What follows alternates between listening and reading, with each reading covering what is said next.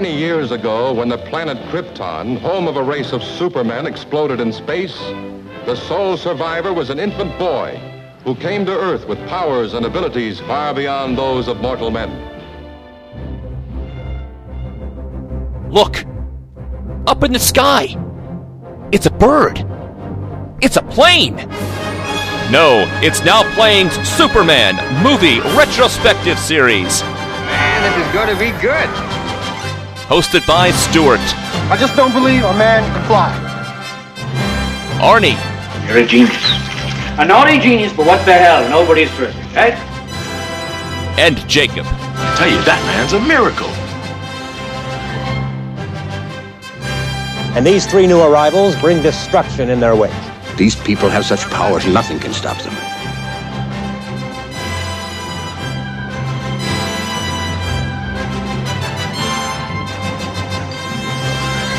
Now that you know, I think you should know it all.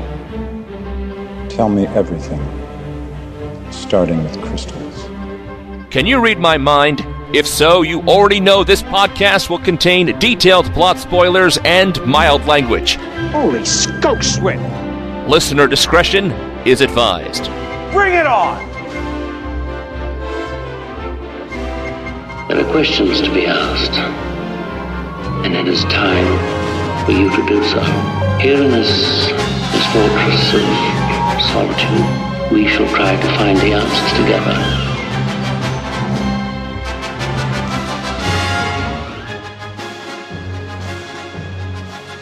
Today we're discussing Superman 3, starring Christopher Reeve. Hey, he gets top billing over Richard Pryor. I'm not sure he should. Jackie Cooper, Marc McClure, Annette O'Toole. Annette O'Toole, woo! And directed by Richard Lester.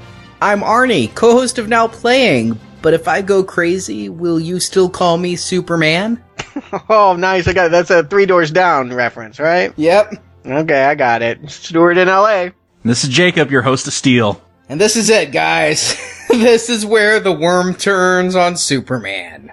Yeah, I always remembered it this way. Superman 2, a big childhood favorite. I don't remember ever really liking Superman 3. I only remember seeing it once. I mentioned last time it was a viewing in theaters with you, Arnie. I think it might have been our second movie that we ever saw together. This is a film, I've seen this more than once all as a kid. I have not seen this film since I was a child. I remember liking it back then. Most of it because of Richard Pryor, not because of Superman, though. I do have some memories of Superman in this film, but it's one I've never returned to because of its reputation. It has the reputation of being such a stinker. I never bothered revisiting it because I just assumed it was really as bad as everyone was saying, even though I remember liking it as a kid, but I was a kid then. Why would I like it now? And me, I loved this movie when it came out in 83 because it had Richard Pryor in it. And I was a huge fan of The Toy, which came out the year before. Right there with you. I saw this as a continuation of it. And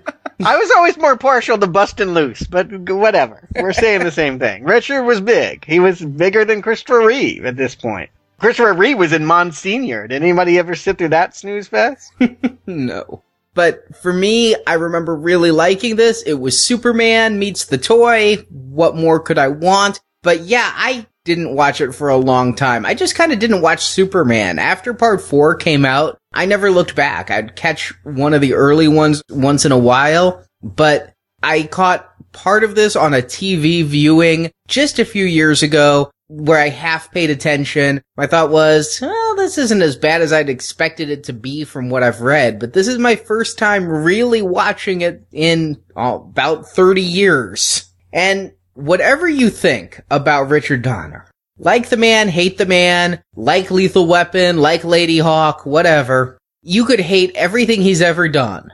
But here you get it. Here you get what Richard Donner and his friend Tom Mankiewicz have meant to the Superman legacy because this movie is written by David and Leslie Newman, who wrote the last two scripts that Tom Mankiewicz came in at Richard Donner's behest and rewrote to add more seriousness, take out the Telly Savalas who loves you babe lines, and really give it a more serious feel and a realistic feel. And the first film, all Donner and Mankiewicz. The second film, so much of it had been done by Donner and Mankiewicz that there was no escaping their influence no matter what Lester would do. But here you have it. Had Donner never been invited to take part in Superman, this is what the creative team pre-Donner would build. Wow. It does put it in perspective. And no disrespect to Richard Lester. He was an innovator of a sorts. I associate him with the Beatles. He made the Beatles' first two movies, and those were just largely music videos with a lot of wacky comedy bits. That's what the guy was known for. He wasn't a storyteller. He was a filmmaker.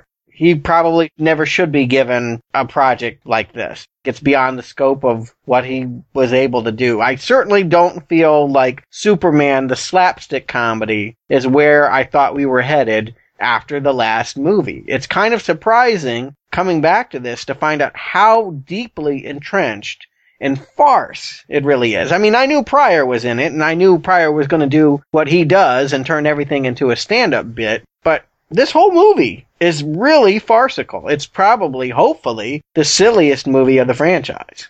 And being a comics fan, I'm not going to say whether right now if this is going to work for me or not, but this film is not a tone that you would not find in the comics there is definitely a silly side to Superman. And I think if you didn't have Donner coming in making it so serious, well, what was their model? Is Batman 66. And Lester, I think, is much more drawn to that model than Donner coming in really maybe revolutionizing what we would think of a superhero film by doing a more serious, a more mythical, a heavier take. So I gotta ask, behind the scenes, nobody ever went back to Donner. No one tried to bury the hatchet and say, you know what? The movies turned out good. We like you. Here's your money. Come back, please. No, not at all. Not happening. They did go to Mankiewicz.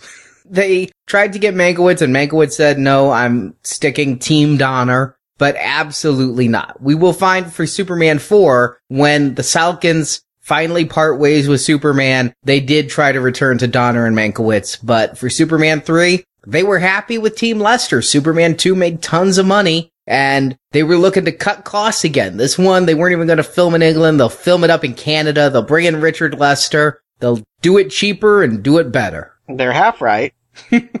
But this was a lot of people didn't come back for this, or at least that's the way I remember all of this. Is yeah, no Hackman, no Brando. We barely get a Margot Kidder. They really threw out a lot here. I don't know if it was intentional or not, but it's everyone but Christopher Reeve really is kind of thrown out from the last two movies there's a little bit of back and forth on the Margot Kidder bit. Margot Kidder and her supporters claim that she was very outspoken on Team Donner when Donner was removed from Superman 2. And so she claims her role here is punishment for siding with Donner. That's the folklore on the internet. Now, what the producers say is the Lois Lane romance story was done. It ended. And after the last movie, I'll bring this up this movie. Is it possible for Superman to have any human relationship? We've seen the course of that. It's pretty much over. He chose his power over earthly love. I don't see how any romance could ever take place because it's going to lead right back to that chamber. So I see their point. Now,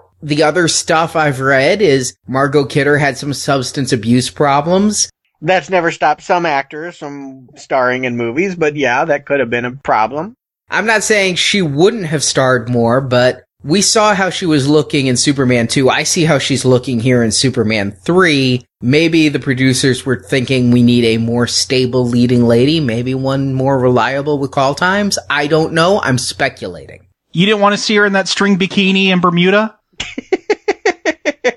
I can go with it. I can honestly say, as a child, all of this was part of probably why I didn't take to this movie, was how much of what I liked about Superman 2 got tossed out. But I'm up for it now. They want to start over again and move from Metropolis to Smallville and give us Lana Lang instead of Lois Lane. All right. I'm ready to see what that yields as an adult. Didn't work for me as a kid. I'm ready for it now, but it does seem like an odd choice for the sequel. Why go this route for part three? It wasn't their first choice. Initially, the producer Pierre Spengler had a treatment that involved Brainiac, Supergirl, and Mxyzptlk. Who? Mr. Mxyzptlk, a pixie from the fifth dimension. You gotta make him say his name backwards to get him to disappear. Oh my god. I'll say it three times if it'll make him never appear in any of these Superman movies. Please tell me that's not going to be in Man of Steel. It's not in Man of Steel, but he is a classic Superman villain. There was going to be this weird love triangle where Brainiac had gotten Supergirl and raised her as his daughter on a foreign planet, but yet he was in love with Supergirl. They come to Earth. Supergirl falls in love with Superman without knowing they're cousins. There's a lot of stuff we could have really deconstructed in that film, but we don't get it. Instead, they see Richard Pryor on Johnny Carson and Carson's like, so what have you been up to? He's like, I saw Superman. He was flying. Richard Pryor had a whole Superman bit that he did on Carson. And so they're like, well, let's just get him. Wow, that's all it takes. Okay. Well, you know what? It kind of feels that way. It kind of feels like this is an improvised movie based around Richard Pryor. In fact, if I were doing the plot summary, I'll go ahead and let you do yours, Arnie, but I don't know that I would bring up Christopher Reeve very much at all. This feels like a movie totally designed to capitalize on Richard Pryor's man on the street goofiness. And Superman, I just don't see that he does anything too super this time. But maybe I'm wrong. Arnie, go ahead and tell him what he does. No, no, I think I'll just focus on Richard Pryor if that's okay. yeah, that's about right. In fact, I'll focus on his boss, Ross Webster, CEO of a large company with fingers in every area of life. He uses these monopolies to increase his personal wealth for he, his sister Vera, and the blonde bombshell he keeps around as his psychic nutritionist Lorelei. But his wealth is peaked and his attempts to corner the coffee market are stymied by resistant Colombians. But Ross finds a way to even greater fortune. Gus Gorman, a new employee at Ross's company. Gus is a computer genius who stole thousands of dollars from the company by taking the fractions of a cent removed from every employee's paycheck and adding it to his own. Young listeners are probably thinking, hey, that's what they did in Office Space. But in Office Space, they said, hey, that's what they did in Superman 3. Rather than turn Gus over to the police, Ross uses Gus's computer genius to hack computers around the world, including the Vulcan weather satellite, which creates bad weather and ruins Colombia's coffee crop. Woo, that stinks. Okay. Since you laughed, I'm going to say it right now. Pierre Spengler said in the commentary, prove to me a computer cannot do everything you've seen here. We have viruses and all this other thing. Show me a computer can't do it. to be fair, it's 1983 and people don't know much about computers. yeah, I think the computer in Demon Seed could do it, but that was about it. But Colombia is saved by Superman, who flies there in between romancing high school sweetheart single mom Lana Lang back in Smallville. All right, let's talk more about Gus. Ross realizes Superman must be taken care of, and then Ross will corner the world oil market with Gus's hacking. So Gus uses the satellite to determine the properties of kryptonite, and Ross's lab builds some to kill Superman. But part of kryptonite is an unknown element, so Gus, improvising off of his pack of camel cigarettes, where's the Marlboros, replaces the unknown with tar and presents the green rock to Superman. The fake kryptonite doesn't kill Superman, but it turns him kinda nasty, so he stops helping people and becomes a bit of an asshole. With Superman no longer in the do-gooding business, Ross starts to take over the oil market, having Gus order all the tankers to wait in the middle of the Atlantic. When one boat refuses to follow the computer's orders, Lorelei seduces Superman and convinces him to strand the last oil tanker. But some words from Lana's son cause Superman to have a guilty conscience, and after an internal struggle shown on screen as Clark versus Superman in a junkyard battle, the good Superman returns and starts to track down Gus, Ross, and the others. But they're holed up in a desert mesa where Ross has built Gus a supercomputer that can do anything, including kill Superman. But Gus revolts against his boss, tries to save Superman, and the computer goes nuts. My baby wants to live! And even taking Ross's sister Vera and turning her into a scary ass cyborg minion. Nightmares. Superman prevails with the help of some acid, we'll talk about it, and he lets Gus go free while he turns the others over to authorities, and as Clark continues to date Lana, who has moved to Metropolis to work as Perry White's new secretary. So yeah, not a lot of Superman in this plot summary, not a lot of Superman in this movie. It more becomes Superman is a background force as we tell this story of I'll call it out right now. Lex Luthor wannabe businessman Ross and Gus, the computer hacker. Now, did they ever have Hackman in the script? Was this ever intended as a Lex Luthor adventure that when negotiations broke down, they just said, all right, who's kind of like Hackman but cheaper?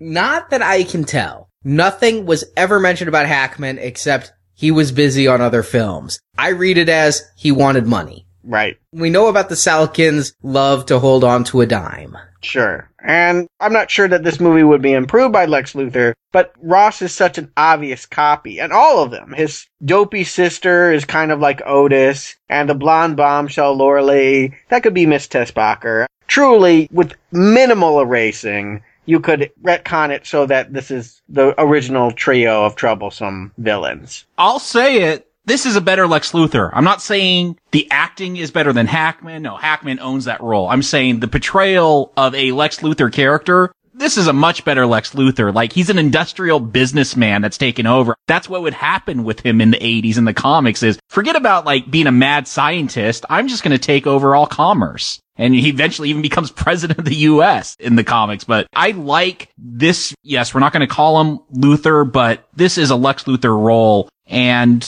I like it. No more land schemes, no more weird alliances for Cuba and Australia with supervillains, like just a straight up evil businessman. So this Ross character, we are right in assuming he was made up for this movie. There's not a other businessman that Superman fights in Metropolis. Not by this name, at least. There might be other businessmen, but no.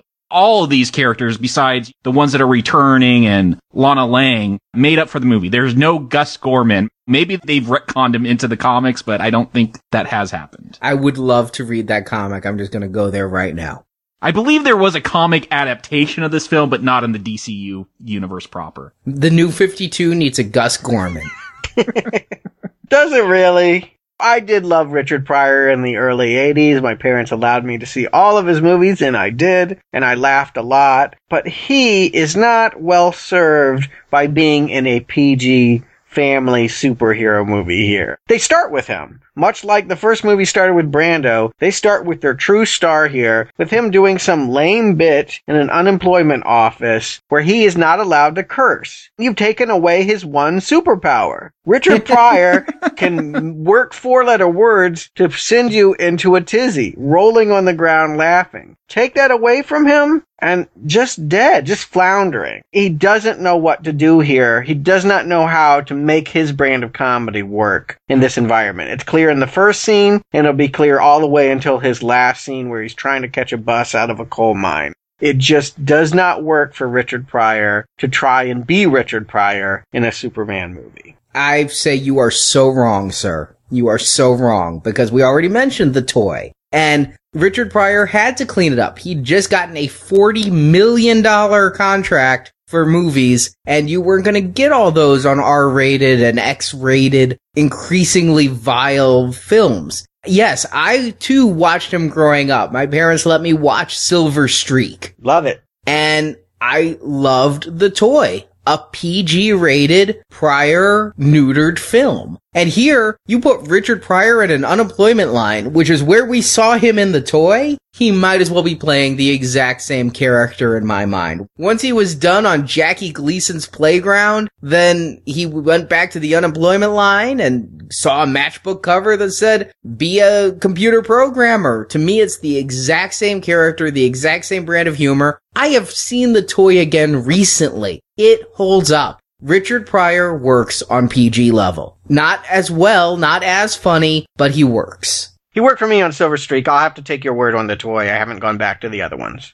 Yeah, I haven't gone back to the toy recently. I did love that as a kid, but Brewster's Millions, which came out a couple years after this, another PG, maybe PG-13, but I remember seeing that as a kid, enjoying him. I don't think he has to be dropping four letter words throughout this film. A lot of his comedy does work here. Yes, it is a neutered comedy, but I enjoy his performance. Okay. Maybe it's just the character then, because what we're expected to believe is that this shifty guy who's basically trying to get out of not working who we're expected to believe is just sort of getting by on life without any goals is just happening to be a naturally brilliant basic computer programmer that's better than anyone else in the world. A world populated by Steve Jobs and Bill Gates, by the way. And he can outthink them just by taking a computer class that he saw on the back of a matchbook. He's a savant. That's how I take it. I kind of like that. Now, we never see him interact with Bill Gates and Steve Jobs. We don't know that they exist in this world. We'll discuss exactly how computers exist in this world. But I'm not thinking he's the smartest guy in the world with computers. He's just smarter than his teacher at the matchbook class. But they play it like he doesn't even know what he's doing. Like he just clicks some things on the keyboard and all before he knows it, money is spitting out of an ATM machine. They don't necessarily want you to believe that he's a genius because it would curtail the comedy. The whole point is that he's a man on the street, an everyman, and to make him a savant is going against the grain of his comedy. But he's able to make things happen that he wants to happen, but it's more instinctive than knowledgeable. I guess that's the way we're to understand it. Yes. If you accept the character, that's what it is. He tries things on a whim and they work out brilliantly to his advantage that he does land this computer job and that he does figure out how to siphon off all the half cents into a second paycheck. It's a funny scam, but again, I'm wondering why is this in a Superman movie? How is Superman going to fly in here and challenge this corporate criminal? Just does not seem like a setup for what we need in a Superman film. Not only is it not about the character, but it's not even the right tone. Well, Stewart, maybe eight minutes of slapstick comedy during the opening credits is how you get Superman into this film. It is one of the few things I remember about the movie. Yes, I retain this memory. I remember penguins on fire and Yes. pies and faces. And I remember this being the first half of the film. like it goes on so long and it, it only goes on for about eight minutes. But thinking back as a kid, I remember this being half of the film, Clark Kent bumbling around Metropolis while all this stuff goes on. I'm sorry, but the Williams score for Superman is so tremendous that every Superman film should open with the Williams score in space. It should all have the overture like the first one did. Just give us more Williams music. Doing it like this, not a good choice. Now, they were still paying by the minute for TV, so actually in the TV version of this, the credits are in space and then you just get this bumbling without the credits. So you don't get the Superman 3 over knocked over phone booths? This is really weird. After having Space God and Space Jesus, here is the symbol of Superman like churning into his powerful self, the phone booth, knocked over on the ground. Yeah, it's Lester. What can you say? He did show signs of this in the last movie. It's evident now what were some of his broadest strokes in Superman 2 with the guy on the phone being blown down the street and still talking on the phone. Well, imagine if the whole fight scene was that. This is just a Rube Goldberg of slapstick. Again, it's something that he developed with the Beatles. Those weren't actors, so they just improvised bits and they got away with it. But what can I say? This ain't the Beatles. And it's all because of Lorelei, who is Ross's bimbo henchwoman, and she's just so hot. She walks down the street and things catch on fire and people get pies in their face and phone booths knock over. And even Superman doesn't realize he's being photographed changing in a photo booth from Clark Kent to Superman while looking right at the lens. Do you see her in that snow bunny suit later on, Arnie? I don't blame people for losing their line of sight. Hey, I'd rip open an oil tanker for her too. I'm not saying I wouldn't. Not all of this is bad. I like the photo booth joke. I love the penguins on fire as a kid. It was the one visual that I really just remember laughing out loud and then growing strangely quiet for the rest of the movie. But, you know, they need some kind of opening. They need a big opening to get us. Last time we had some flaws with Eiffel Tower terrorists, but that at least had higher stakes and there was a vibe between him and Lois that I liked. But here, Jimmy's there. He's trying to get a hot dog or something, but who cares about Jimmy? We haven't brought up Jimmy. We're never gonna bring up Jimmy. Jimmy is worthless. Worthless character that has no relationship to Clark or Superman that's interesting. So, yeah, there's just nothing to hold on to except if you just love physical comedy. And a lot of this stuff, a mime falling on gumballs, a blind man grabbing a painter on the street and drawing wavy lines, that's a Mr. Magoo joke. Truly, again, I ask, is this really what we want from Superman? This is going to be a common theme throughout this film is I don't mind the comedy, but then Lester just keeps pushing it. It's like someone takes that joke and they just go a little bit too far where it stops being funny. And I could have gone with some of this stuff, but eight minutes. Here's the problem. It's not that it's eight minutes. It's that it's 125 minutes. It just starts with this eight minutes. And yes, the jokes that are funny actually involve Christopher Reeve. What makes the photo booth joke work is because he makes really earnest faces as the transformation occurs. It is a wonderful frame by frame of what we've seen in fast motion in previous movies. What makes a lot of this work is who's involved. But when you get flaming penguins and a car hitting a fire hydrant, almost causing the man inside to drown, it's just too much. And I just finished watching Superman 2 last week. So to go from Superman 1 to Superman 2 to this, whiplash inducing, truly. If I didn't know what I knew about behind the scenes in Wicked Lester, then I would just be stunned. And it just continues. We don't need Superman for the problems that they're showing here. We needed a problem big enough to require him to fly in and save the day. But truly, why isn't someone on the street breaking the window and helping this man with his flooding car here?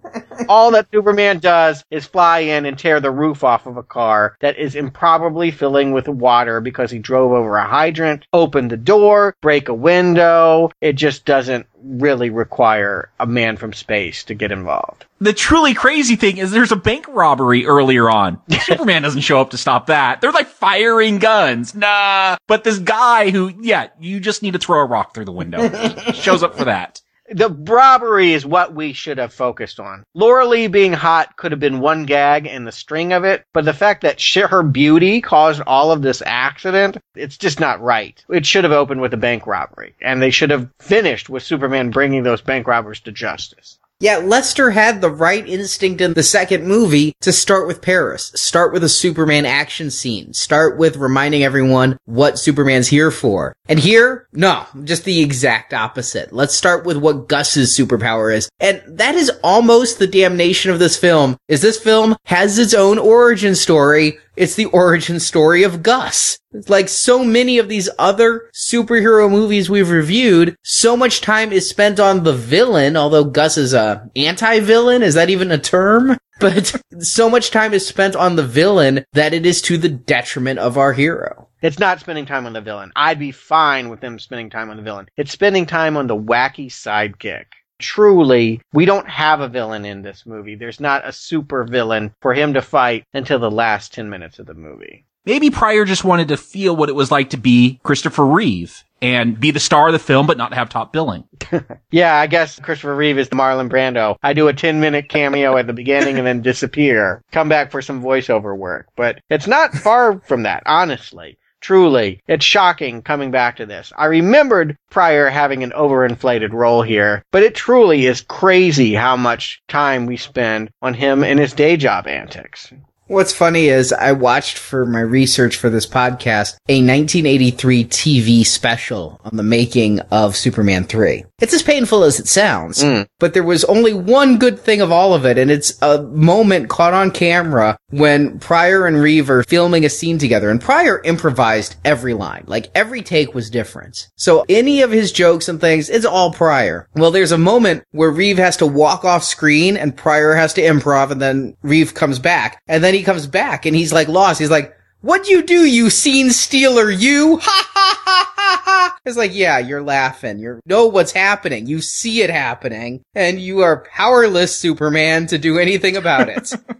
I'm really wondering. I put the question out last week. I'm going to ask it again this week. Does Reeve want to be here? Is he wishing that he had mutinied with Brando and Hackman and all the others? The fact that we have a storyline in which his character sheds the goody image, the fact that for half the movie he pulls a disappearing act, the fact that he was doing other movies like Monsignor and Deathtrap that really challenged his goody image. I get the sense that he was starting to be resentful about what being typecast as Superman had been. All I could find is that after this film came out, he said that the producers ruined Superman 3 by turning it into a Richard Pryor comedy. Mm. He said the only saving grace of this film is the junkyard scene, which we'll talk about. But I think coming into the filming, he was still very much into this. Keep in mind, he'd only been Superman for five years by the time this was released. Five years from the time the first one came out to this one. And it was still what he was known for. Yes, agents and other advisors were telling him to take counter type roles, but this was his bread and his butter, and he was loving being Superman. He was really enjoying it. By the same token, it was going a bit to his head. I saw in this behind the scenes, I guess I found two pieces of useful information. They hooked up a flying rig, and Lester was there saying, let's film it, and Reeve looked at it and went, no, that will not work. This is not how Superman flies. We're gonna have to find another way, and left. well, he would be the expert at this point. Remember, Lester had only made half a movie. Reeve's been there the whole time. I guess that he did feel like he knew the character better than the director would, and he probably did. Honestly, I would trust his instincts more than I would Lester with where Superman should be. We needed more Reeve here. Good, bad, indifferent. We just needed more scenes with him in it. And I think this film may be what soured him on it. After this film, he said he was completely done and he would never be Superman again. Mm. We'll talk about that next week. But here, I think he was happy to be here. If he would have had his way, he wouldn't have been quite such a co-star. Yeah, it is his first time getting top billing. And yes, this movie is all about Pryor. Superman finally gets something to do after leaving town. His whole Clark Kent thing in the beginning is asking for a voucher so that his company will pay him to go to his high school reunion. It's the class of 65. He was 35, which means this is a 17th anniversary, which that's really weird. Mine only do the tens. You usually like the round numbers, but you know what? Reunions were all the rage. Big chill, big movie. The whole idea of baby boomers going back and looking at their indiscriminate youth and all that. And it was a big time of reflection happening right at this time. I'm down for it. I'm going to go ahead and say right now. I didn't like it as a kid. I'm really down for a storyline that dishes Metropolis and looks at those years they skipped over in Superman 1. They gave him one scene in a football field outrunning a train and his father falling over. But for the most part, we never really understood what his adolescence was like on Earth. I want to see it. And so I'm cool that they're going to make this storyline, or so I think, about him returning to his roots. Yeah, we even find out he's returned like once before because his mom died. They just throw that out in a passing line. I feel bad they killed her off screen. Yeah, that was a huge mistake. I really thought we'd be seeing the return of the mom. Maybe she wanted ten dollars. yeah, I can't imagine that her asking price was so high that they wouldn't. But then again, why not chunk them? I mean, that's what they're doing. Jimmy, we supposedly tagging along. Then they come up with this contrived chemical fire to break his leg and send him on his way. Why even bring him? If you weren't going to bring him all the way, why bring him halfway there for a bus ride and then send him back to Metropolis? It wouldn't make sense for him to go to a reunion that wasn't his high school. They needed pictures. Yeah, he's just a damsel in distress. And since Lois is going to the Bahamas, they needed to have him fall and break his leg, I guess. That's exactly what it is. He plays the lowest role here. This is what she would be doing. Like her do in Paris. She'd be sneaking into the fire and trying to get that story and getting caught. Yeah, he is doing the lowest role. The funny thing is, I really wanted to see him in Smallville because I would have liked to have seen Clark with a friend from his adult life who he could confide in and talk to. Maybe I want Mad About You Smallville edition, but this is where I see it going. And so when Jimmy breaks his leg, I'm disappointed that we're not going to get the road trip movie I've always hoped for. I didn't hope for that, but the whole point of this setup is to give us a big Superman moment. He does set up a pipe that gets some people off of a burning bridge, and he does lift half a lake up and bring the rain down to put it out before the acid overheats. For some acid that was going to take out the eastern seaboard if it got too hot. and I'm sorry, this is five years after the first movie, but the effects seem 10 years behind the first movie. Agreed. All the innovation. I believed a man could fly in 1977. Here, I don't believe that a man could fly, nor do I believe he's carrying something the size of a lake. It is horribly matted, horribly done. 2001 has better special effects than what we're seeing here, and that was in the 60s. They didn't just cheap out on the cast, they cheaped out on the effects budget on this, and it so shows. They got lazy is what they did. They said, we have Superman, we don't need it to look good anymore. I think you're right with some of the effects. Arnie, yeah, that lake looks awful. Some of the rig work when he's flying looks a lot better than that final fight in Metropolis and Superman 2. No, Arnie is right. The actual special effects not the rigging or anything they do in camera, but the visual effects are horrible in this film. Almost to an embarrassing state. I'd say they were embarrassing, but I know we have Superman 4 to go, so I'll save that word for later.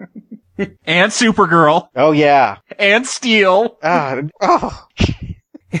and Stewart, you say this scene is here just to give Superman an action scene, but really this scene is here to set up Chekhov's acid boil. it does do that. I didn't know they were coming back to this. I gotta say, I thought this was a completely wasted, oh, fake catastrophe. But yes, it is important that we understand that there are these acid in vials that cannot overheat or they turn into clouds that eat anything. These are so horribly set up. Watching it this time, I'm like, why are they talking so much about this acid? And when it comes back at the end, I'm like, okay, now I understand why they're doing this, but the audience for which this is aimed, which is quite obviously very young children like we were, Stewart, in theaters when we saw this, wouldn't remember two hours later, hey, there was this acid mentioned two hours ago and never since. Yet it's not a Deus Ex Machina like we got in the first two films. There's no spinning the earth around. There's no memory sucking kisses. For all the faults of this movie, they do use a storytelling element that the other two were lacking.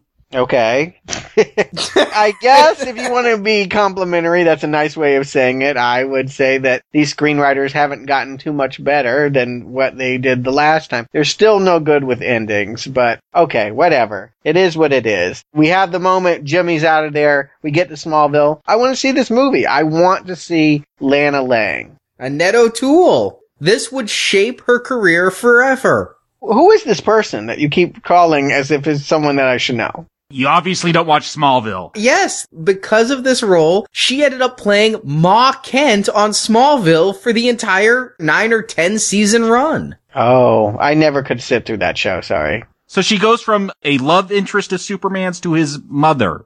Very Freudian. she aged. Yeah. she didn't stay young forever. Okay, well, good for her, I guess, but never liked this performance, never really got what was appealing about her. I warmed up to Lois. I didn't get it at first. She was kind of off putting and what have you. But at the end of the day, by Superman 2, I really did want them to work it out. Here, eh, I can see that she sees him as a lost opportunity because she thinks he went and made good in Metropolis and she stayed on the farm. But I'm not sure that she really loves him. She just loves the idea of escaping her dead end life and her drunken is this her ex-boyfriend? Who was Brad to her back in the day? I remember he made her get into a car to go listen to records, but I never really knew whether they did they marry? Is Ricky his kid? What's the backstory here?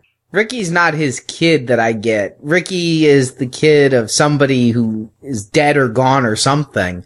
and Brad is the high school boyfriend who's still living on the high school glories. Yeah, I get that. That's pretty loud and clear. Is the fact that he never went beyond his bowling trophies and his football jock image. He just didn't succeed in the adult world. And so now he is a security guard for a, a computer company that mans a weather satellite. It's all very convenient when they want to bring in the Gus plot in a little bit. I do like the thing with Lana is that she's interested in Clark. Again, going back to some of the symmetries we've seen in this film. Lois is all about Superman. Lana is all about Clark. I don't even know if she knows that much about Superman. Probably just read about him in the paper, saw him on the news. I do like that idea of, hey, let's change this love story into something about the opposite identity here. I like that, but I hate her. I think I liked her as a kid, but watching this movie as an adult, she's pathetic pathetic. She's sitting there on the farm. Her entire life is being defined by whether or not she has a man. And she doesn't have one. And because she's a single mom, yes, this is 1983 and maybe things weren't as progressive as they are now. But because she's a single mom, Brad is calling her up on the phone going, I'm the best you'll ever do. You better appreciate me, woman. And she's thinking, he's right. And Clark is her salvation. She is completely defined by her relationships. Does she love Clark or does she just love not Brad? Yeah, I get the sense that it's about escaping Smallville. It's truly her dilemma and her character struggle. And the fact that her success story is that she ends up being a secretary. Well, yeah, it was 1983. What can you say?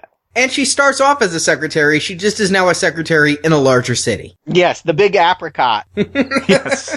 I think the point is that Clark inspires her to move on, to get out of there. Isn't that the story? You get stuck in these small towns and you become like Brad. You become the alcoholic, reliving your high school fantasies. He helps her. He inspires her to escape that. Sometimes you become a podcaster. and sometimes you move to a big city and it's not like all the doors swing open for you. It's a very novel idea to think that, oh, my life will be perfect when I move to the big city. But she ought to be thinking about her kid. Her kid is having fainting spells. No one ever seems to know why, but he just collapses in the middle of a cornfield during a picnic and is almost chopped up by a combine. I thought there was a rock there. There's a rock. He hit his Yeah. head. It's not shown, but he's bleeding from the head and there's a rock and he's been tripped by the dog a couple times. Oh, I assumed he had a medical condition, like he was allergic to something or something. I'm like, would someone please turn their X-ray vision and find out what's going on? I just thought it was so selfish that she was worried about moving to the city while her child is having epileptic seizures or whatever. No, he's just a klutz. So why not move to the city where you get that whole slapstick opening where everything's a klutz Rube Goldbergian device? Yeah. Maybe he'll fall on the subway tracks like the cop in the first movie. Now, I'm not a fan of this relationship. I actually like the performance Annette O'Toole is giving, and yeah, I never warmed to Margot Kidder. I like Annette O'Toole better, What? but the way her character is written, I don't like Lana Lang more than Lois Lane. Does Clark have a fetish for alliterative L names? He actually does. This is a common thing in the comic books. That his love interests are always LLs. In fact, there's a mermaid that falls in love with him named Lori Lemaris. this, yes, this is going back to the way comic books were done in the 40s and 50s. It's a common theme. Okay, it's kind of funny in a quirky, old-fashioned sense of it. Lana here doesn't really have enough screen time to merit any feeling I have. Lois was at least part of the adventures. She was brought into the major storylines with Superman 2. Here, Lana's storyline is its own thing. She never gets involved with the supercomputer. The closest they come to that is that when the supercomputer starts sucking the power later in the film, she's on a train and it goes dark and she and her kid have to sit in a dark subway system for a while. But she's never really in danger. It's its own thing. It's poorly integrated with the rest of the movie. Well, I would say more than worrying about his epileptic seizures, I would worry because little Ricky's a lying crap. He is a user. He finds out Clark knows Superman. Can I have an autograph? Takes the autograph to school. He's my best friend. He's coming to my birthday. Yeah, this never goes wrong for the little kid who lies in school. Wait, Superman shows up? They mention that he's small, he's unpopular, he falls over a lot. He can't bowl. Yeah, he's a nerd in a time when being a nerd was a truly bad thing. Now it's like, oh, I'm a geek. That's cool. No. In the 80s, being labeled a nerd was an exceedingly painful, shameful scarlet A that he had to weigh. So Superman is rescuing him in his own way that he can. He is saving him from the bullies that we probably should have seen to establish that better. And again, I ask, after Superman 2, should Clark Kent be allowed to romance anyone ever, or is it just the ultimate cock tease? I think it works for here, as you pointed out before, because she loves the man that's earthbound. She doesn't love the flying and the superpowers and the front, as it were, even though that's kind of truly who he is. Normally you're like, oh, I like the man for who you truly are. She likes the lie. she likes the lie of Clark Kent, but it's because he's more humble and less ostentatious that it's a charm for him. It's like, oh, wow, I don't have to be turned up to 11 in order for someone to care for me. I am not invisible when she is around. She can see who she thinks I am, even though I'm not. I don't know. It's a weird relationship, but I kind of like, I like that dynamic, if not the way it plays out with these actors. But again, let us not forget that this is a Richard Pryor movie and that he has been discovered by his boss. He's driving around in convertibles and spending his half cents unwisely. It's drawn attention. And rather than firing him and prosecuting him, they're promoting him to go hack. Is this a rival company's weather satellite? It's all very nebulous here because these people will ultimately be the ones that build the supercomputer, but for the time being, they're rivals. Wheat King, it's owned by the Websters, but it's far enough, it's distanced enough that they could use that to hack in. They don't want him hacking in from their main corporate office because then it's too obvious that they're involved. Does he have to break in under the guise of getting Brad drunk? But then you wouldn't get that hilarious scene of him in a foam cowboy hat for some reason. I'll give you that's kind of fun. It's one of the few times where I feel like the Pryor magic is working at PG levels, but like he doesn't walk in with that hat. That hat's just sitting around somewhere for him to put right. on. He came prepared, but it is what it is. But again, it is another kind of go on too long scene of comedy and slapstick in which, yeah, he hacks into a computer they don't need to build a supercomputer. It already exists. This thing is making ATM spit out. Bloomingdale's checks are coming out in error. you got the whole coffee. I love it when the crosswalk sign guys fight. The red light and the green light battle. That is a true Hard Day's Night moment there. That is exactly the kind of humor he used with the Beatles. I was getting a Chaplin vibe back with the ATM spitting out the money and the guy shoving it in his pants and kissing it. But all of this is so that they ultimately can control the weather. The idea is that a weather satellite can control the climates. Yes, this is like a Doppler 5000. This is a satellite they use to like let you know if it's going to rain or not. But if you just switch a few wires, it's a weather dominator. it's straight from G.I. Joe. You can control in this universe. This is how computers work. They can do anything. And let's keep in mind, okay? 1982, 1983. No internet. Sorry, Al Gore hasn't built it yet. and we're not even at war games yet. And yet, with this computer, he's controlling ATMs, he's controlling payroll systems, he's controlling crosswalk signs, he is able to control satellite systems with what looks like an IBM PC Junior we believe it as children. And I would dare say, Arnie, at the time, part of your involvement with getting into computer programming, caring about the movement, was you believed that it would give that power to you. We believed that computers could control the world in this way if you knew the code.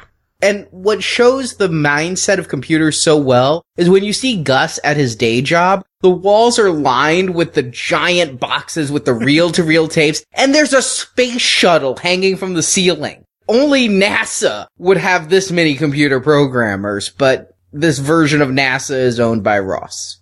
Yeah, he already sort of has a monopoly on anything. We don't get a sense of any of his rivals or whatever. He is a very generic tycoon. You gave him compliments earlier as being some great conception of what Lex Luthor should be. I'm not getting it off this guy. I think he's very boring. He's kind of like a Donald Trump. Blowhard, has too much money, is bored, is creating problems just so that he can have even more wealth than he already has.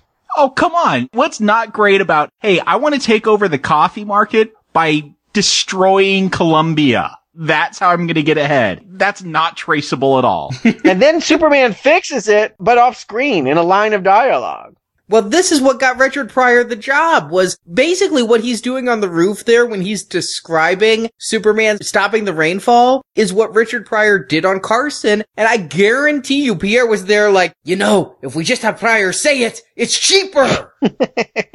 We need Superman to have a big battle. At this point in the thing, there are Daily Planet employees that have taken a vacation. They're in a church that's being ripped up by tornadoes, earthquakes, you name it, every natural disaster possible. We need to see Superman come in and save them. We need that moment right now very badly but we get about 10 seconds of him. I guess he just evaporated the moisture off of every coffee bean in Colombia. That's kind of the image we get. You know, coffee is roasted. I thought he was roasting the beans and saving them that effort. What, did he just doing a flyby, right? And he didn't do anything. no, he's standing on the ground. He is like taking his time wandering through Colombia, drying off each bean. Bean by bean. What? Wow. And you know, he's got super speed. Why doesn't he just grind them and put them in cans while he's there? this movie though is one step away. I'm surprised he didn't look over and see Juan Valdez with the pony.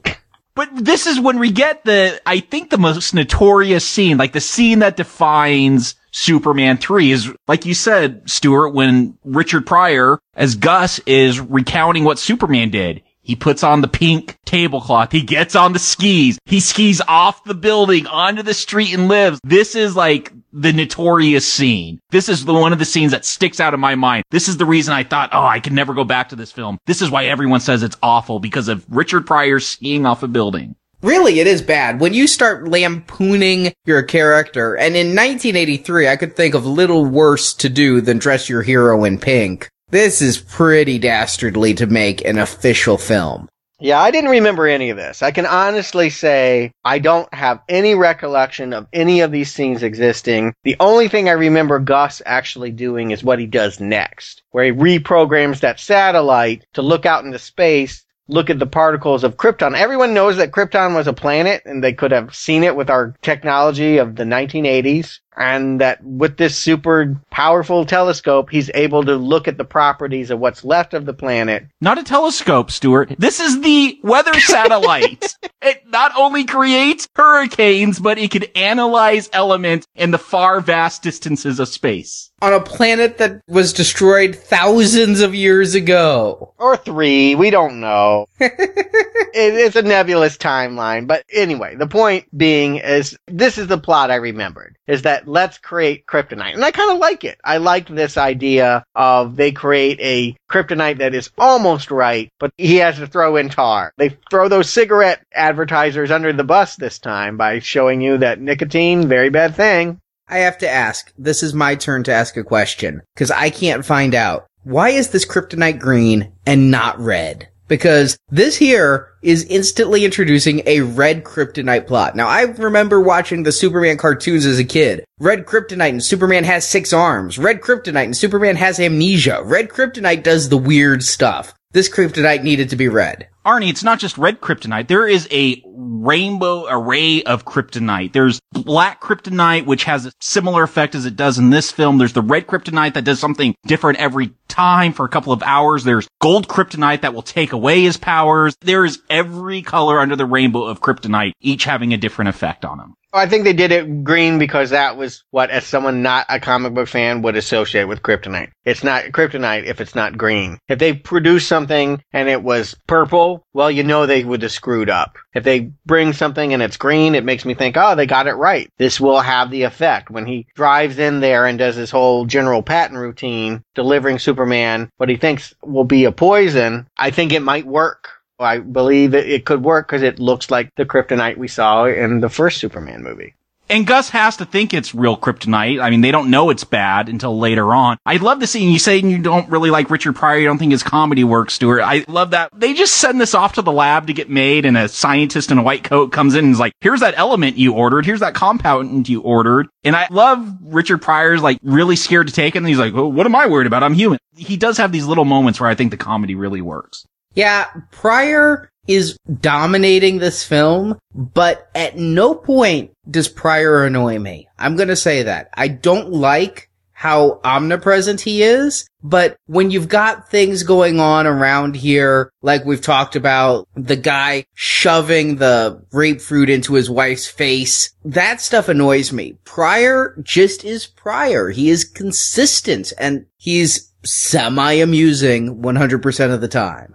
And his best scene comes because of this. Like you said, Stewart, General Patton. This is the best scene for him? Yeah. Oh, come on. He comes on there praising the plastic industries. You said he improved his lines, Arnie. I gotta believe that this is what he's doing. It's such a crazy monologue he's given here. I, I love this stuff. The America is built on plastic. I love this whole scene. I kind of didn't even pay attention to what he was saying, honestly. It just kind of rolled right off of me. Oh, come on. When he says, we cannot afford a chemical plastic gap. This is good stuff. Okay. it's okay. I'm amused. What I like is the whole general thing is it feels like Richard Pryor doing a riff on Eddie Murphy. This felt like an Eddie Murphy gag. And earlier when he's getting Brad drunk, he actually used Eddie Murphy's white guy voice.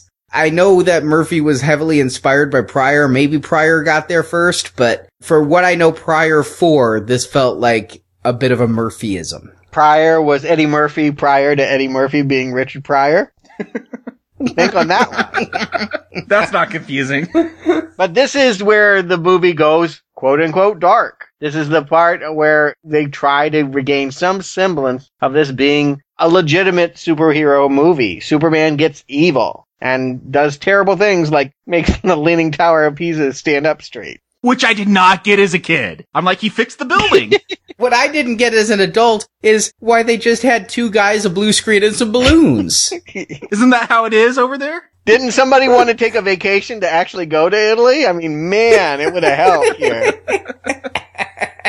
yeah, but then they would have had to still have a blue screen to straighten that tower. That's true. True enough. I'll give this movie credit. It gave me the impetus to wiki the Leaning Tower of Pisa to see how much longer it was going to be standing. They've reinforced it in the late 20th century. Okay, well, good to know. I haven't made it there yet. But these are bits, but even in these dark moments, I'm getting comedy. Blowing out the Olympic flame, that's comedy. Was it even the Olympic flame? That was something. It wasn't an Olympic year. It's supposed to be. Okay. Well, they also have 17th anniversary reunions, so. You're saying comedy, and definitely, yes, straightening the Leaning Tower of Pisa is comedy, but there's some dark stuff here. The scene that he has with Lana when she gets the call and she's like, hey, this truck's hanging off a bridge. Why don't you go save that? Dude, this is like creepy, leering, perverted man. Is he going to rape her? Seeing the way this is staged, he sits too close to her. There is a creepy vibe, and I don't know if Reeve wanted to channel that dark side, but he does it well in some of these scenes.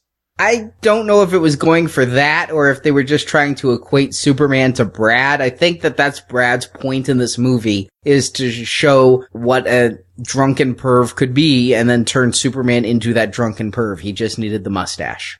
Yeah, I wanted Superman to be worse than what he is here. Yeah, I get what you're saying. It is a little unnerving that he is going to make time with Lana while people's lives are hanging in the balance. And he does go to the bridge and it's too late and it falls. I didn't think he was going to take any advantage of this woman. It doesn't play as perverted to me. That's a step further than I'm willing to say here. But it shows moral decay is happening here. And you know, he starts to grow the stubble and he starts to drink alcohol. And the costume designer added black dye to his outfit. Yeah, it's a muted colors. I love to think of this as just like Superman not giving a damn, not doing his laundry. His colors are just getting darker. I wish they would have put some like sweat stains underneath the pits. I do love his slow transformation in this. I don't think it's supposed to be dirt. His boots get darker too. I think it's supposed to just be subtle. He's a darker character now kind of thing. No, I get that. I just like to think of it as him not doing his laundry. well, yes. He's evil now. I would like that too if he spilled something on it. Well, he did spill a lot of oil. He did like rip open a whole oil tanker that refused to obey Ross's command to go to the middle of the Atlantic. Honestly, does no one believe in carrier pigeon? Can no one get a message to all of these ships that we do not want you to sit here with the entire world supply of oil? And more, the ships aren't wondering how long they have to sit out there when they're going to get supplies. What is the plan? The plan is he puts all the boats in the middle of the ocean, but it's not like he's taking over oil. He's creating an oil drought so that he is the only supply, but eventually these boats will reach port. It's a very short-term solution, it seems. Yeah, it just sort of mirrors the real problems of the energy crisis, which at this point they're five, six years beyond. It's not even topical. It's people thumbing through old newspapers and going, what can we do to show a bad guy? Yeah, but after he causes his oil spill, he totally goes and bangs Lorelei, doesn't he? Oh yeah. This is the darkest moment. It's kind of funny in the way how clownish his seduction routine is. He just kind of falls on top of her. I don't know if that's a kiss or not. They stage it in such a way that it's largely shrouded from view. I don't think they wanted kids to figure out what was going on, but as an adult, yeah, it's a little disconcerting. We wanted him to end up with Lana or Lois, but not Lorelei. Again, another L name. What I do like is later on when he finally recovers, he uses the shaggy "it wasn't me" defense. Yeah, that's a likely story. Isn't it? Yeah, that will hold up in court. Mhm. is the other guy. Uh huh. But you get my point. Wouldn't it have been more effective if maybe he teamed up with Ross instead of giving Ross the freedom to come up with this cockamamie scheme? Maybe he was actually doing things for Ross. He was the henchman. He was a bad guy. They really did not want to sell that too hard. They really were afraid. And indeed, I think even as a kid, it was upsetting to think of someone that's so morally pure as Superman going to a dark side.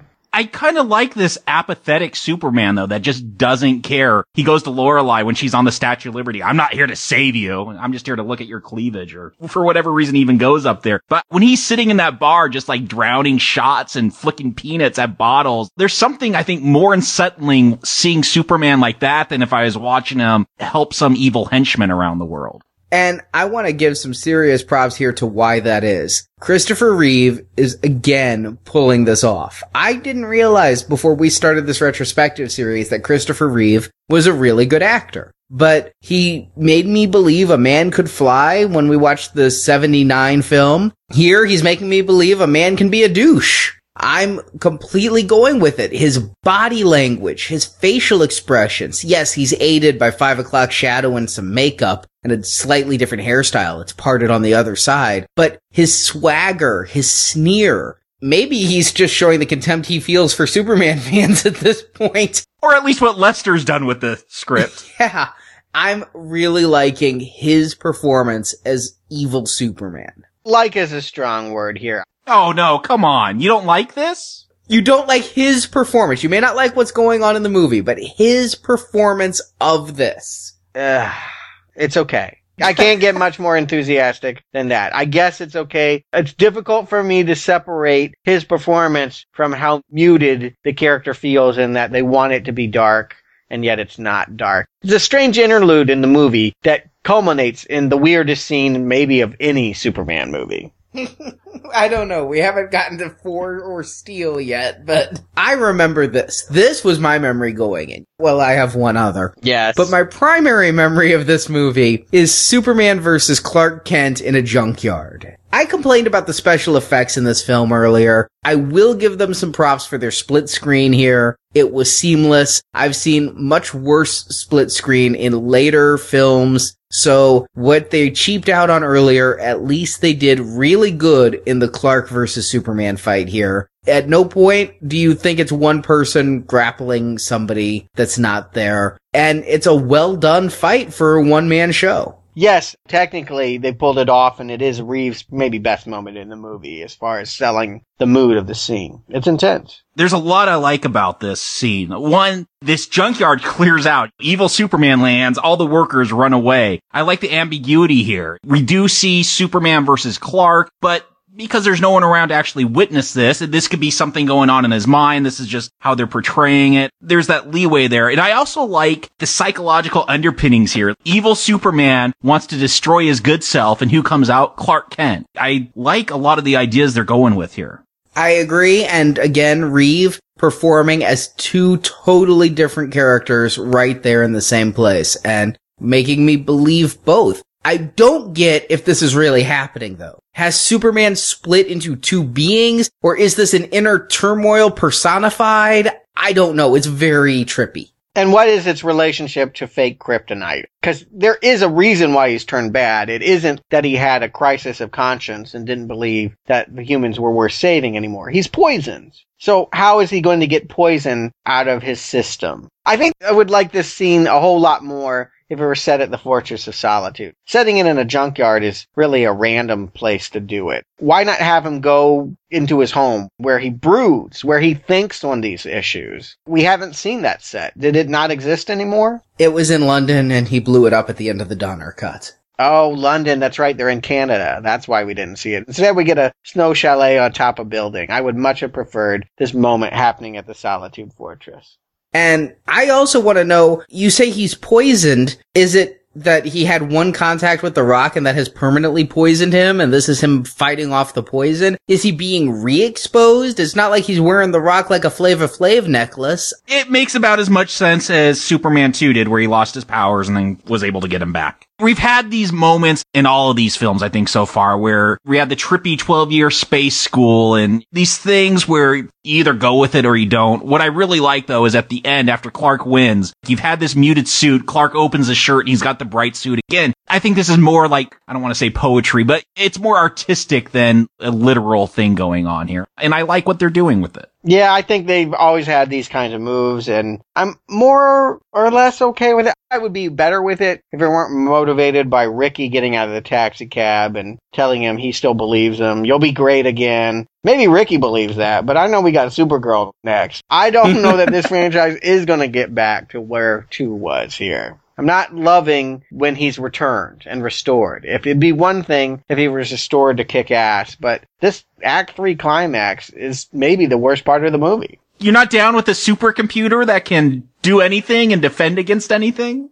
The sad thing is, it's like five stories tall. My iPad probably has faster processing power. Well, that is the sign of the times. I love that the plans were written on some napkins and cigarette packs.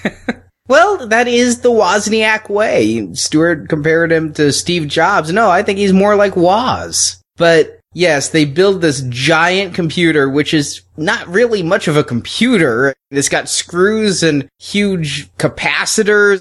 In 1983, that was a huge computer. Yes, when I was seven, I was awed. I wanted that computer. I wanted my godfather to build that for me out of parts in his basement.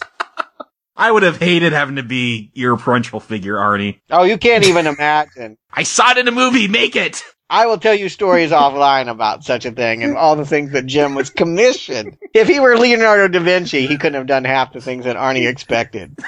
but yet he'd promised them. Yes, he was very generous with you and your Power Mad schemes to take over the playground. and like you said, Stuart, I don't know why he needed this. I guess it's so he didn't have to grift anymore and do his little schemes with the big foam hats. But this computer can do anything. It can figure out what the unknown piece of kryptonite is and make a laser of it. It can give you an Atari 5200 interface to shoot missiles at Superman. Four bits better than the Atari 2600. Yes, if only the game looked like that. I remember being so delighted with those graphics where it's the scrolling adventure and Superman's running the rockets. Those were awesome in 1983. They were fantastic. The game you would play at home, miserable. I had the 2600 Superman game. It was bad. I think the plot was you had to put a bridge together. there was another one where you did fly against missiles. But not the 2600 version. It was like Lois kept kissing you and you flew crooks yes. to the jail. I guess. It was all very confusing. I had a lot of 2600 games and it was not in heavy rotation. But it was the video game era and they did want to sell that. That is what they're selling here. The super villain is a supercomputer. The bigger, the better. The fact that he can turn the fight sequences into arcade adventures, that's supposed to be awesome in 1983. James Bond did it, Never Say Never Again. And come to think of it, Brad was in that movie too. I was in love with this computer. Stuart, when we were in theaters watching this, I imagined that I probably had just a joygasm at this supercomputer. I wanted to be Richard Pryor, or at least I wanted to be Scotty Schwartz, who would hang out with Richard Pryor and get to use the supercomputer for nefarious things, right? Yes. I don't remember a lot of joy, though, when the computer starts implementing its plans for the humans. Yes, Richard Pryor decides he's going to help Superman and cuts the power. Whoa, whoa, whoa, whoa, whoa, whoa. Cuts the power? You mean he undoes a screw? Yes, which cuts the power. For some reason. he built it. We cannot understand the minds of geniuses, alright? We're not yeah. capable of understanding Richard Pryor computer genius. I mean, the computer that defends against anything, you pull a screw out to turn it off but the computer wants to live. It has become sentient. You said there was this idea to do a Brainiac story. Brainiac, alien AI, cyborg type thing. I really feel like you could almost call this thing Brainiac and get away with it. Brainiac was a alien computer that was sentient and would fight Superman, and that's what we get here, more or less. Was he the Superman with this really strong jaw lines that was like, I want to kill you? No, that was Bizarro. Oh, okay. Well, I don't know what Brainiac is. He was never on the Super Friends, then I take it. Yes, he was. Maybe we'll get to Legion of the Superheroes someday and you'll find out. I don't know if he was in that.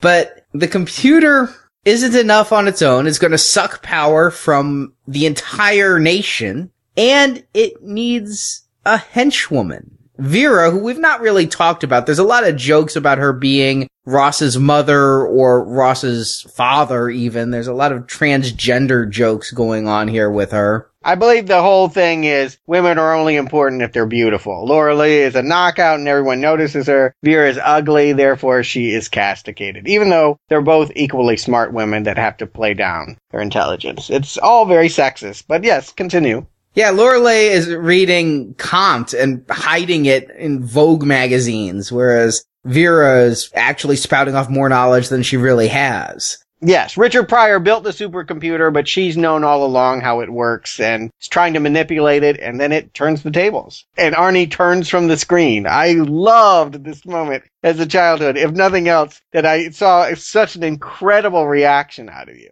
The computer turned evil, wrapped her in wires. I was a pretty sophisticated seven year old. I was. I understood makeup. I understood movies weren't real. To a point.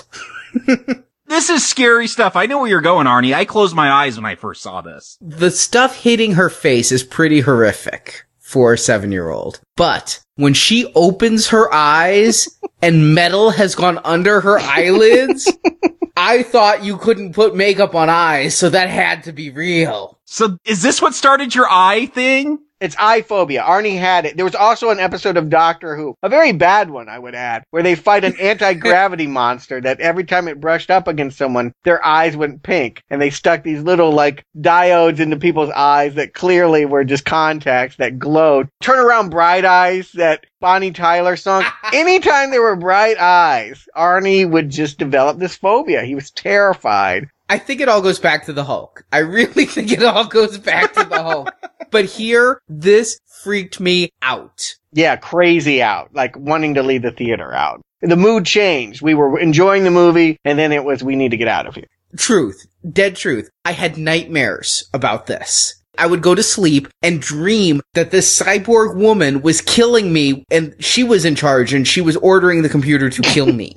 like for a year, I was afraid of my pool. We had a swimming pool and my mother would tell me to go turn on and turn off the pump. There were wires back there. I would flip that switch and run like I was going into a nest of snakes because if I left my hand there too long flicking that switch, the wires would wrap around it and get under my eyeballs. Yes, this was a very intense phobia. I tried not to take too much delight in it. It was a shockingly human moment for you. I had never seen you freak out to the degree that you did in that theater. What about the rest of it? I guess the damage had already been done after she got the metal stuck on her face. But come on, that wig, when she actually walks out of it, less scary. You gotta admit, once she's out of the computer, you can handle what's going on here. Sadly, as an adult, I see that wig and I go, I was scared of Yeah. what? But as a kid, I was pissing myself in the theater and it was done. Now, I do feel justified because Pierre did say on the commentary that he's heard many people tell tales such as mine of being freaked out by Robot Lady here. But I thought I was the only one until this week. Oh no, that is well documented, Arnie. You are not alone. I bet. Just wait till our listeners start posting on Facebook and on the forums. Yes, if they're being truthful, lots of people are freaked out by this.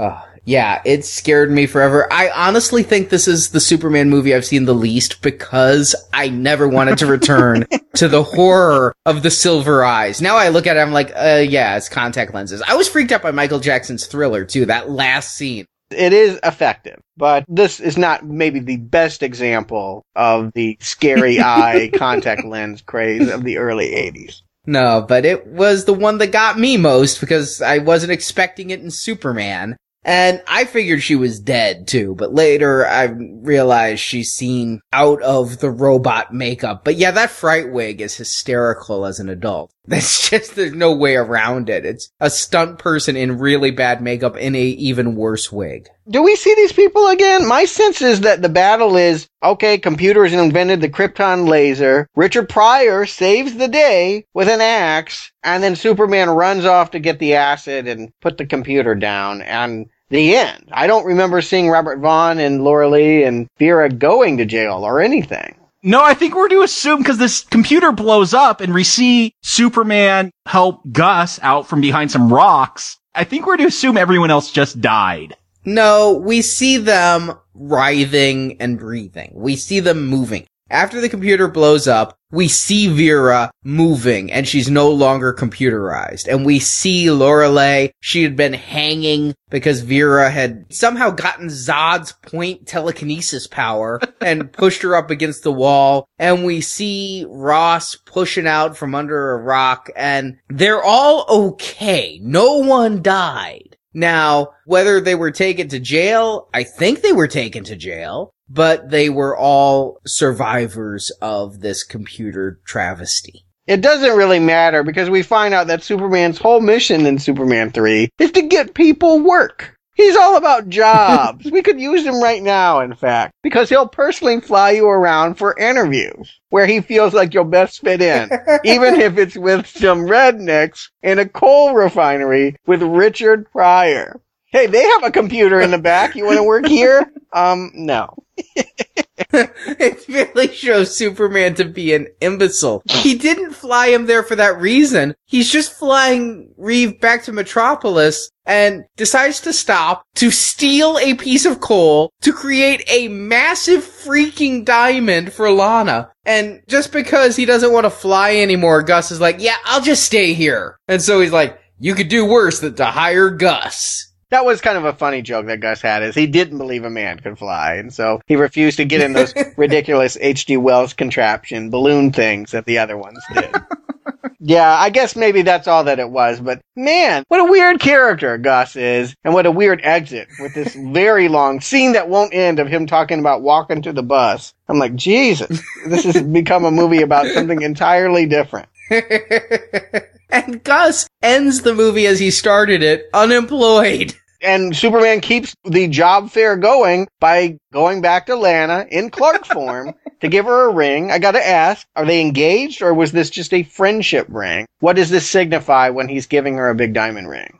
She said she had to pawn her wedding ring for money, and I think it was just a way to make up for that. She had to give something away, and he was giving her something new because she had to make that sacrifice. Okay. And then he's getting her a job at the Daily Planet, getting Perry White some coffee. Jimmy will be impressed if no one else.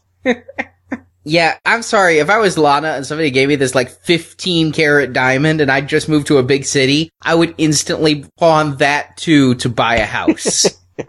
Lois comes back. She's been in the Bahamas. I thought for sure maybe they'd work her into that scenario when all the ships were in the Bahama region. And no, she was cracking some other case. It was something about smugglers or something. We'll never know what she did for three weeks in the Bahamas. That's what I love about this line Lois drops is that she was kidnapped while in the Bahamas and she cracked some case. Like that is a very Lois thing to do. Go off for vacation and be caught up in some adventure. She had her own Lois Lane comics at one point where that kind of stuff happened all the time. I thought it was a funny line.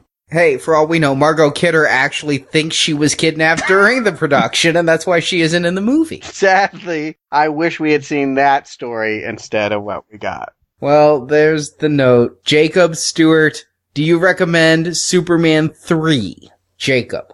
I feel like I need to split apart and fight a little bit more against myself. Coming back to this and watching it again after all these years, it wasn't as bad as I thought. It wasn't as bad as I think everyone had made it out to be. Yes, it's a very different tone than what Donner did and what Lester carried on in Superman 2. I don't think you could take this as probably in that same continuity. It is a very different film. It's a Gus Gorman film. It's a Richard Pryor film, basically. The thing is, there's a lot that I like about it. I liked a lot of the Richard Pryor stuff, the humor there. I love evil Superman in this. Christopher Reeve, his acting is great, especially when he's evil. Ugh. I'm fighting it out of my mind right now, seeing who's going to get thrown in the trash compactor. There's problems here. I think the third act is bad when they fight this supercomputer and they go and get some acid and it blows up. it's a bit of a letdown. I actually don't mind it not being so much a Superman story because I think Richard Pryor does a pretty good job here. I'm going to give this a weak recommend. And for those of you that haven't seen it since you were kids, yeah. Somebody find the green kryptonite that is turning Jacob into a crazy man and take it out of his house, please the pacing's not bad in this. I thought it moved along. I'm going to say if you haven't seen this since you were a kid and you have this memory that this is the most awful thing in the world, go back and check it out. Again, this is definitely a different Superman movie. This is uh, the more comedic take of it. This is the more Silver Age thing. If you're into the comics, I could see this fitting in. So yeah, it's a weak, weak, weak recommend, but there was enough here that I enjoyed. And yes, I get that it's totally crazy, but I don't know. That's part of its charm for me. Stuart. You don't have to be Superman to read my mind. This is incredibly bad.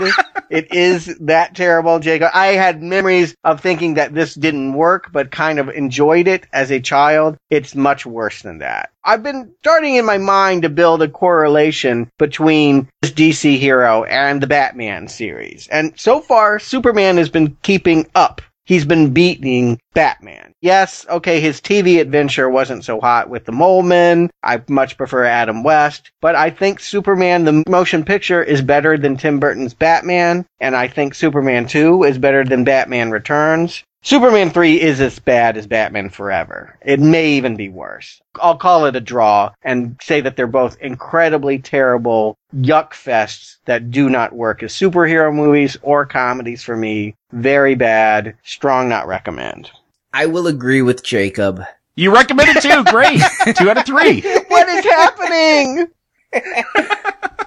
oh wait, I think I cut him off too soon. Can I be Lois and get and drop out of the series for the rest? It could just be you guys. Only if you put the bikini on. I'm agreeing, Jacob, that this movie is not as bad as my memory of it would have me think. I came in expecting the lowest of the lowest of the lows, and I was surprised at how competent this film is. I was surprised that I was not wincing in pain and agony as this movie went on. And really, the way the movie starts, I expected to be. With that opening credit sequence, I really expected to be in utter, utter pain for two hours. But what happens is, after the jingo bingo and the flaming penguins finally subside, God help us, Richard Pryor is the calming influence on Lester's comedic impulse. So no, it is not as bad as the rumors had made it seem. It is not as bad as I had read and not as bad as I expected. But come on, that doesn't make it a good movie. Yes, but we're not debating a good movie. We're debating a recommendable movie. and I recommend good movies. Yes.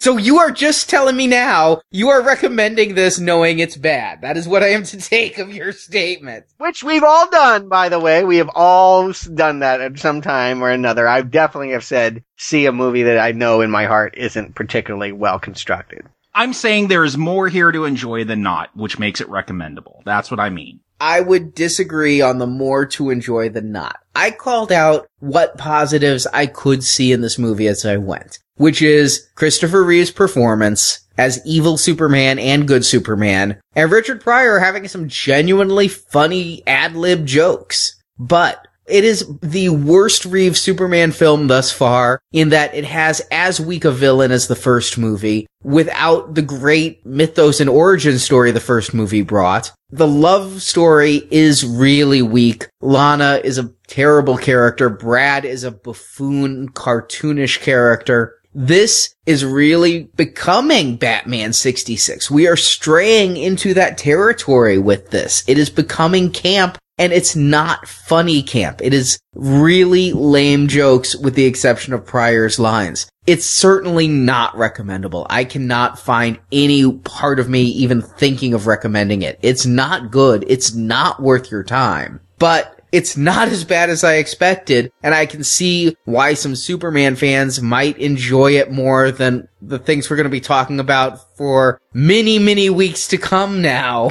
as we go deeper into the Fortress of Solitude's crystal library with things like Supergirl and Steel. Yeah, this may be a step up from those, but a terrible film and just not a Superman film. It's a disservice to the Superman film franchise to make him take such a back seat. And again, I blame the producers and the director, and none of them will be back again. Hopefully, ever on Now Playing. we can't be that lucky. Until we do our Beatles retrospective. Those Three Musketeer movies are calling. hey, if we avoided it for the 3D remake, then we're good. But with that, we actually are taking a break from Superman for one week, and after this week, I feel I need it. Yeah, exactly. Get me to a superhero I can believe in again. And Iron Man's a good one to start. So next week we will be back with Iron Man 3 and then the Superman retrospective continues the week after that with Supergirl. Yeah, I think this is going to be the Catwoman of the franchise. But very much in this universe, unlike Catwoman, which was a reboot, Supergirl coming out the year after this. And I had just said I wished we were gone with these producers, but no, the Salkinds are back. This is a Salkind film. I'll be Salkin the whole podcast. Jimmy Olsen shows up. Oh, good. I love him. I only have a few memories of this film, and they are not pleasant. Yeah, something about Faye Dunaway and a giant dragon. I think I saw part of it on TV once. I've seen it a few times, so we'll be back with that in two weeks. And in the meantime, if you want more now playing, do you want a party? Yes, our $10 donation of Evil Dead are all released. You can still donate $10 or more right now and hear our entire Evil Dead retrospective as well as World War Z later this summer. But for those who do the gold level donation of $25 or more, this Friday starts the Return of the Living Dead retrospective series. There's five movies in there.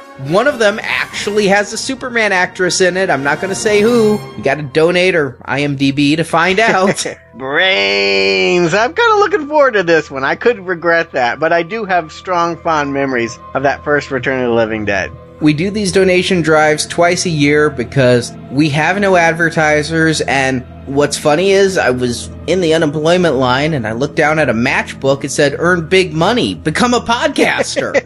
and turned out that isn't quite the case. And so just to keep our websites going, we need money. Yes, I'm getting a few half cent checks here, but largely we take the funds you give us, we try to give it back to you in this show here. Nobody's getting rich, but we are trying to always improve and give more and make bigger and better splash your podcast. Your donations make it possible. I do not think Now Playing would exist if we did not have these donation drives. I can say it wouldn't for a fact, and Now Playing is free, will always be free on totally free Tuesdays, but we do these extra donation shows. We are not selling podcasts, they are extra podcasts just to thank donors for your financial support of Now Playing. And also, if you enjoy the show, but you don't have the scratch for Evil Dead or Return of the Living Dead, head over to iTunes and leave us a five star review. That helps spread word of mouth and gets more people to our show. Clicking five stars is great. Leaving a written review really helps us out a lot more. Also, come tell Jacob he's wrong on Facebook, Twitter, and the forums. Please. or share your childhood trauma of robot eyes with me. You can find links to all of that at nowplayingpodcast.com. So, Jacob Stewart, thank you for joining me, and until next week, up, up, and away!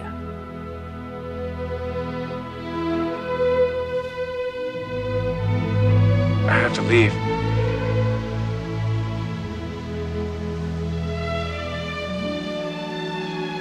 I knew this time would come. We both knew it from the day we found you. Thank you for listening to this episode of Now Playing, and we hope you've enjoyed the show. The virtuous spirit has no need for thankful approval, only the certain conviction that what has been done is right. Come to NowPlayingPodcast.com each week as we review another Superman movie, leading up to this summer's Man of Steel. Again, again! Superman's bad, He was bad. In the archives at NowPlayingPodcast.com, you can hear reviews of comic book movies such as all the Batman films, Green Lantern, Catwoman, the Marvel Avengers films, and many more. You've come a long way since the old neighborhood. You can also hear our reviews of non comic based films, including Star Trek, Predator, James Bond, Rambo, Rocky, and more. I Never thought this thing would go the distance. Find hundreds of movie review podcasts at NowPlayingPodcast.com. No, this is a very special place for me. I wanted you to see it. While at NowPlayingPodcast.com, be sure to join our forums where you can discuss this review with other listeners. Let's go to my place. Maybe I should change first. You can also follow Now Playing at Facebook and Twitter, where the hosts post new episode announcements and written movie reviews. Why am I not reading it? The links to our social media pages can be found at NowPlayingPodcast.com. Superman will be there on Wednesday, all right?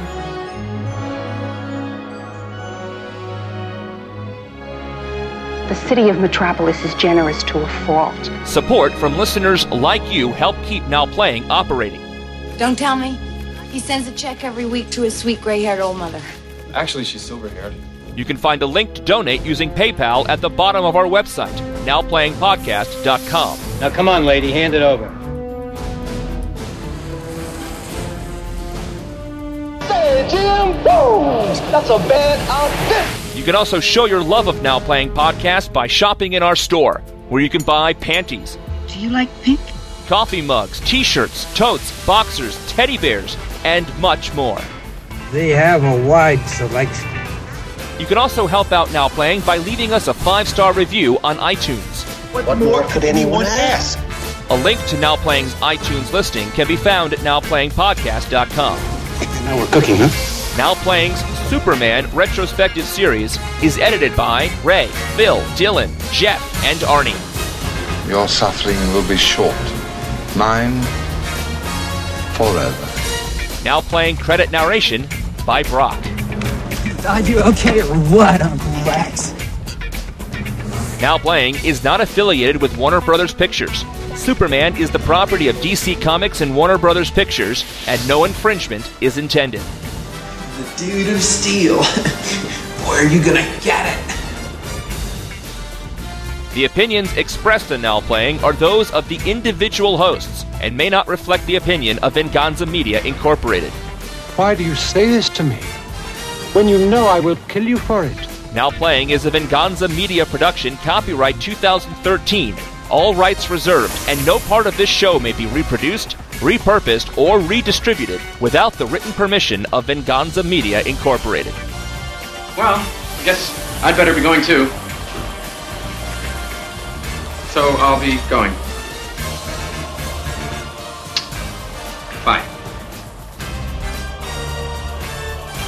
See you later.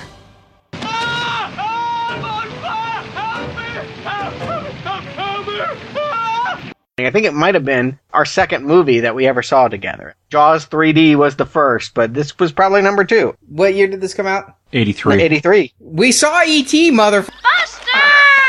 I keep forgetting that. I have no memory of that. You claim it, but I, I don't know. You think I'm lying?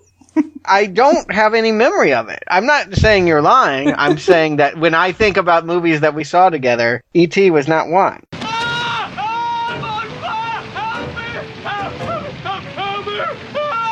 35th anniversary reunion. I did the math. I wanted to figure this out because it made no sense. I'm like, wait, he was 30 when he came to Metropolis. Is a few, yeah, 35th anniversary. I don't know. Do they have those? He's 65? he, this could not be the 35th anniversary. It's the class of 65. It's like the 17th anniversary, right? Excuse me. It is. Let me find my notes where I did. Yeah, it's not. he would be 35 years Yeah, old. yeah, it what's couldn't be the 35th anniversary.